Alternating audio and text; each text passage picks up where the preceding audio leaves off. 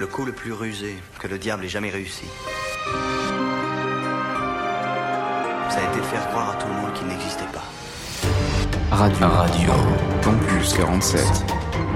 Ciné News. Bonjour chers auditeurs et auditrices et bienvenue dans cette chronique. Ici Lucie et aujourd'hui on se retrouve pour une chronique un peu particulière parce qu'on va parler de pourquoi je n'aime pas le film 365 jours.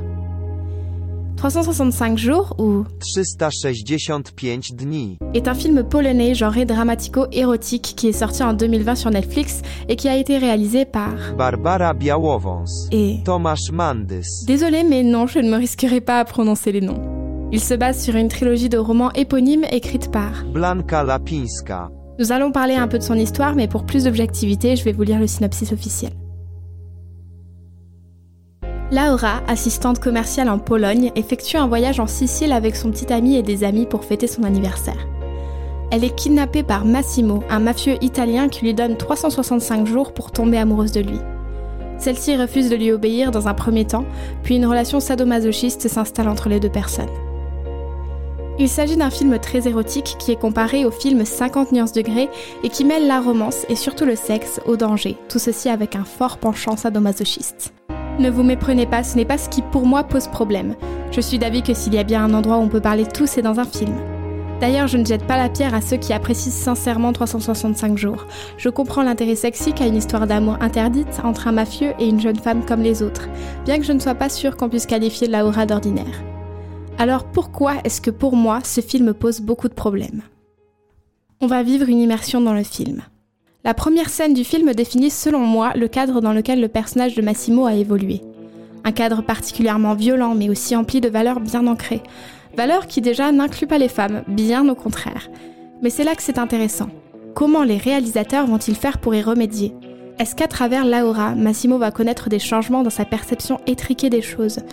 On voit déjà qu'il détonne du reste de sa famille, mais malheureusement il est enclin à beaucoup de responsabilités qui vont lui demander quoi qu'il en soit de s'endurcir.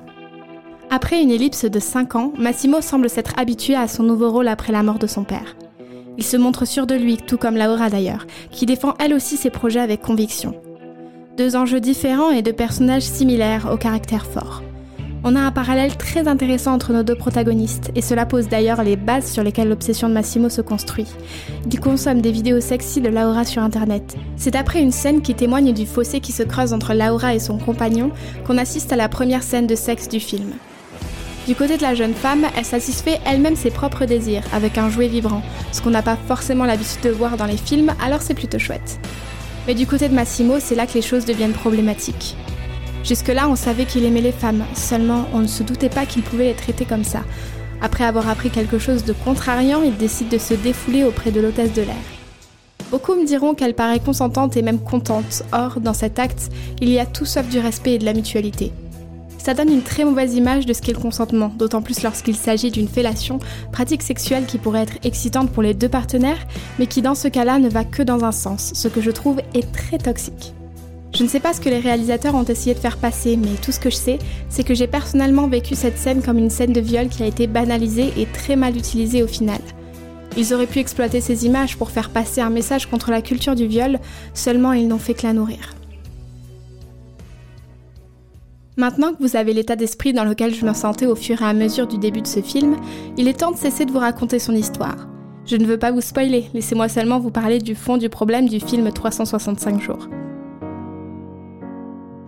En soi, ce dont je vais parler est un reproche qui a énormément été fait dans le monde du cinéma et qui fait souvent polémique, alors tout le monde ne sera pas d'accord avec moi et c'est ok. Ce film est pour moi problématique car il glamourise des sujets graves. De la même façon que Skins, une série qui est un véritable chef-d'œuvre franchement, peut glamouriser la prise de substance, une vie de débauche comme on peut l'appeler, et ce très jeune, 365 jours glamourise la culture du viol, le kidnapping et surtout le syndrome de Stockholm. Donnons une définition à chacune de ces notions. La culture du viol, c'est un concept sociologique qui qualifie l'ensemble des attitudes et des comportements qui minimisent, normalisent, voire encouragent le viol. Comme par exemple du coup le fait de montrer à l'écran que lorsque Massimo l'a décidé, l'hôtesse de l'air le fait et aime ça, voire même est reconnaissante, tandis qu'en réalité le sexe sain est un partage mutuel et consenti sur un pied d'égalité. Le kidnapping, c'est évidemment un crime qui consiste à s'emparer de quelqu'un et le détenir contre sa volonté, généralement par la force et souvent par intérêt, c'est-à-dire pour une rançon notamment. Dans l'exemple de 365 jours, Massimo kidnappe Laura dans le but qu'elle tombe amoureuse de lui, ce qui ressemble beaucoup au type de kidnapping où le ravisseur fantasme avoir un esclave sexuel, ce qui est extrêmement grave et dérangeant. Enfin, le syndrome de Stockholm est un phénomène psychologique observé chez les otages ayant vécu durant une période prolongée chez leurs ravisseurs et qui ont développé une sorte d'empathie et d'affection pour eux. Évidemment, cette réaction est due à des mécanismes complexes d'identification et de survie et ne rend pas l'acte moins violent. Dans l'exemple du film toujours, on peut ressentir de l'empathie pour Massimo, ce n'est pas un drame, mais il faut réellement considérer qu'il a tort et que ses actes sont extrêmement problématiques. Je ne suis pas la seule à avoir été choquée de ce film. En effet, la chanteuse britannique Duffy, entre autres, a témoigné à la sortie du film pour dire qu'elle a été victime de viol et de séquestration et pour demander à Netflix de retirer le film. Je cite 365 jours érotise le kidnapping et déforme la violence sexuelle et le trafic comme un film sexy. Nous savons tous que jamais Netflix n'hébergerait des contenus qui glamourisent la pédophilie, le racisme, l'homophobie, le génocide ou tout autre crime contre l'humanité. Vous ne réalisez pas à quel point 365 jours fait souffrir les gens qui ont vécu la douleur et l'anxiété que ce film glorifie. Je suis plutôt d'accord avec elle. Le viol est bel et bien considéré comme un crime, et il est vrai que si demain Netflix sortait un film qui parlait d'un pédophile, sans même prendre la peine de déconstruire ses pensées, ça ferait un énorme scandale qui rendrait tout le monde d'accord. Et vous alors, qu'en pensez-vous?